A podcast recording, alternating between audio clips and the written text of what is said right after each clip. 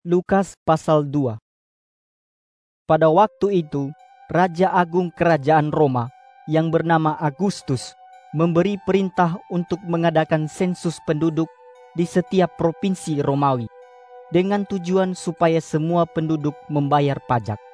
Inilah sensus penduduk yang pertama yang diadakan waktu Kirenius menjabat sebagai gubernur di provinsi Syria. Jadi setiap orang pergi ke kota asalnya untuk mendaftarkan dirinya. Oleh karena itu, Yusuf juga pergi untuk mendaftarkan dirinya. Dia bersama Maria tunangannya pergi dari kota Nazaret di provinsi Galilea. Karena Yusuf adalah keturunan Daud, mereka pergi ke provinsi Yudea dan ke kota Bethlehem yang juga disebut kota Daud. Pada waktu itu Maria sedang hamil. Ketika mereka berada di sana, tibalah waktunya Maria untuk melahirkan. Dia melahirkan seorang putra, anak sulungnya.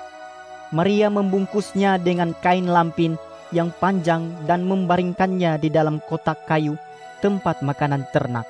Untuk sementara mereka menginap di situ, karena kebetulan pada waktu itu semua rumah penginapan sudah penuh.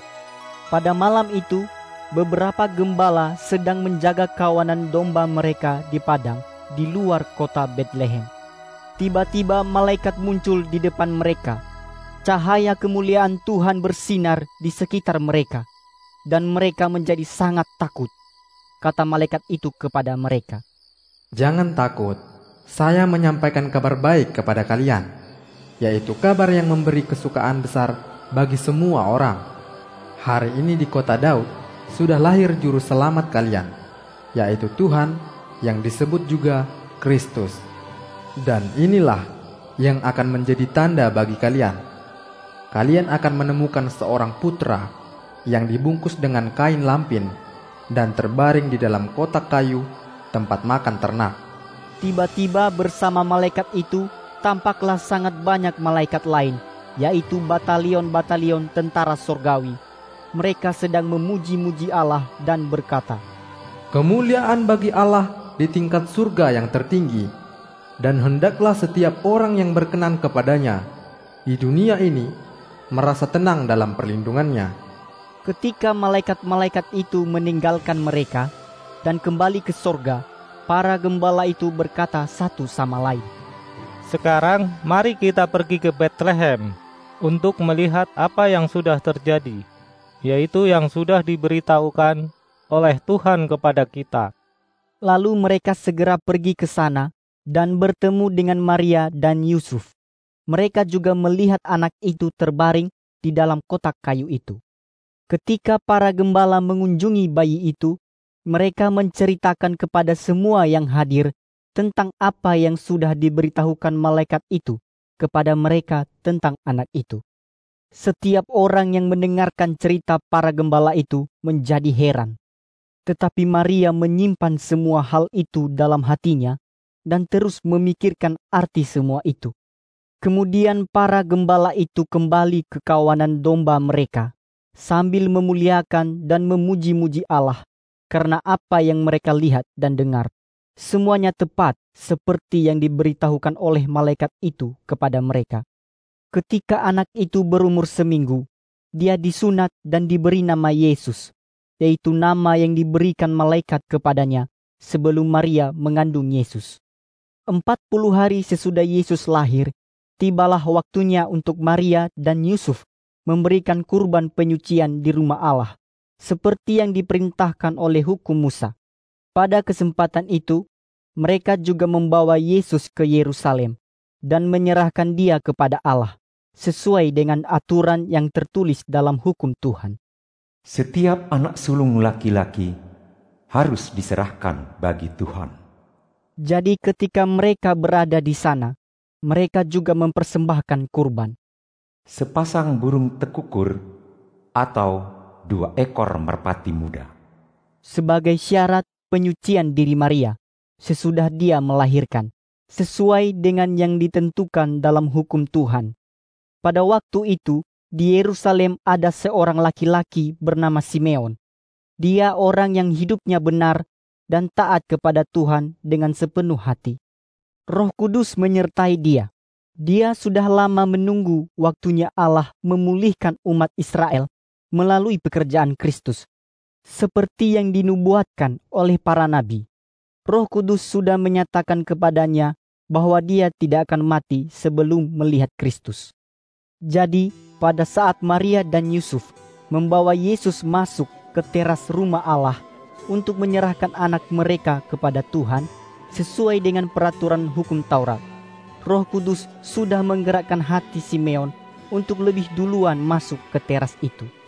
Lalu Simeon memangkunya sambil memuji Allah, katanya, Ya Tuhan, biarlah sekarang hambamu ini meninggal dengan perasaan tenang, karena engkau sudah menepati janjimu kepada saya. Dengan mata saya sendiri, saya sudah melihat bagaimana engkau akan menyelamatkan umatmu dan bagaimana caranya engkau akan menyelamatkan orang-orang dari setiap suku dan bangsa.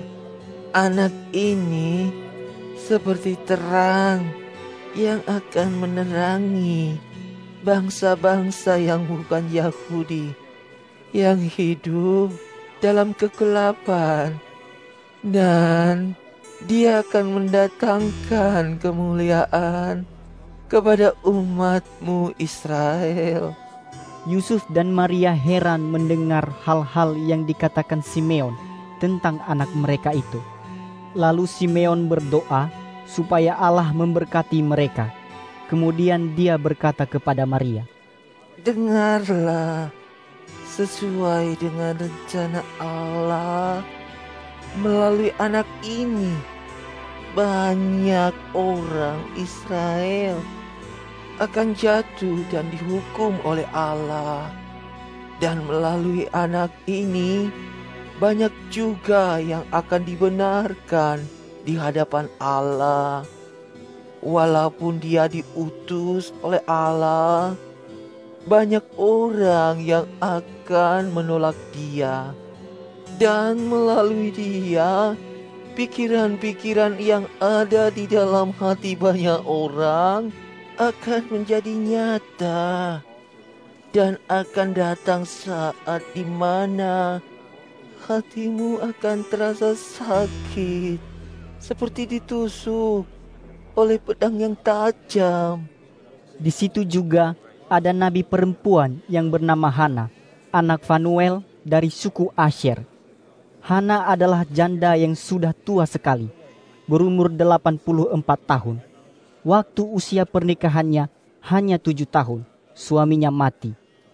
Sesudah itu, Hana hampir selalu berada di teras rumah Allah.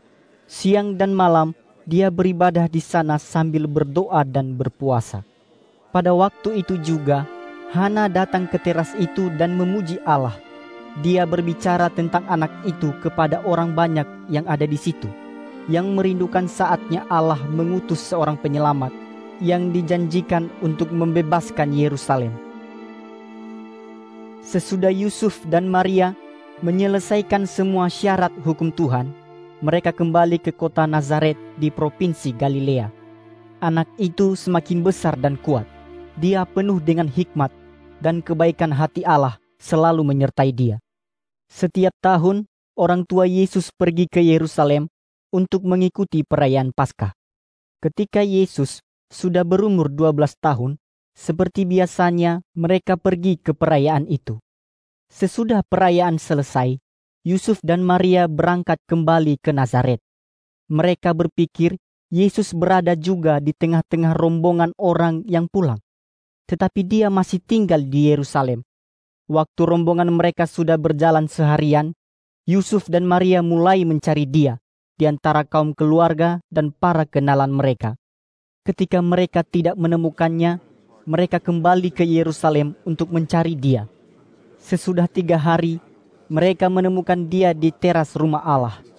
Dia sedang duduk di antara ahli-ahli Taurat sambil mendengarkan mereka dan mengajukan pertanyaan-pertanyaan kepada mereka. Semua orang yang mendengarkan dia sangat heran. karena pengetahuan dan jawaban-jawabannya yang bijaksana waktu dia menjawab pertanyaan dari para ahli Taurat. Ketika orang tuanya melihat dia, mereka juga heran. Kata Maria kepadanya, Kenapa kamu lakukan hal ini kepada kami, Nak? Beberapa hari ini, saya dan bapakmu sangat khawatir dengan mencarimu ke mana-mana. Yesus berkata kepada mereka, Kenapa kalian mencari aku?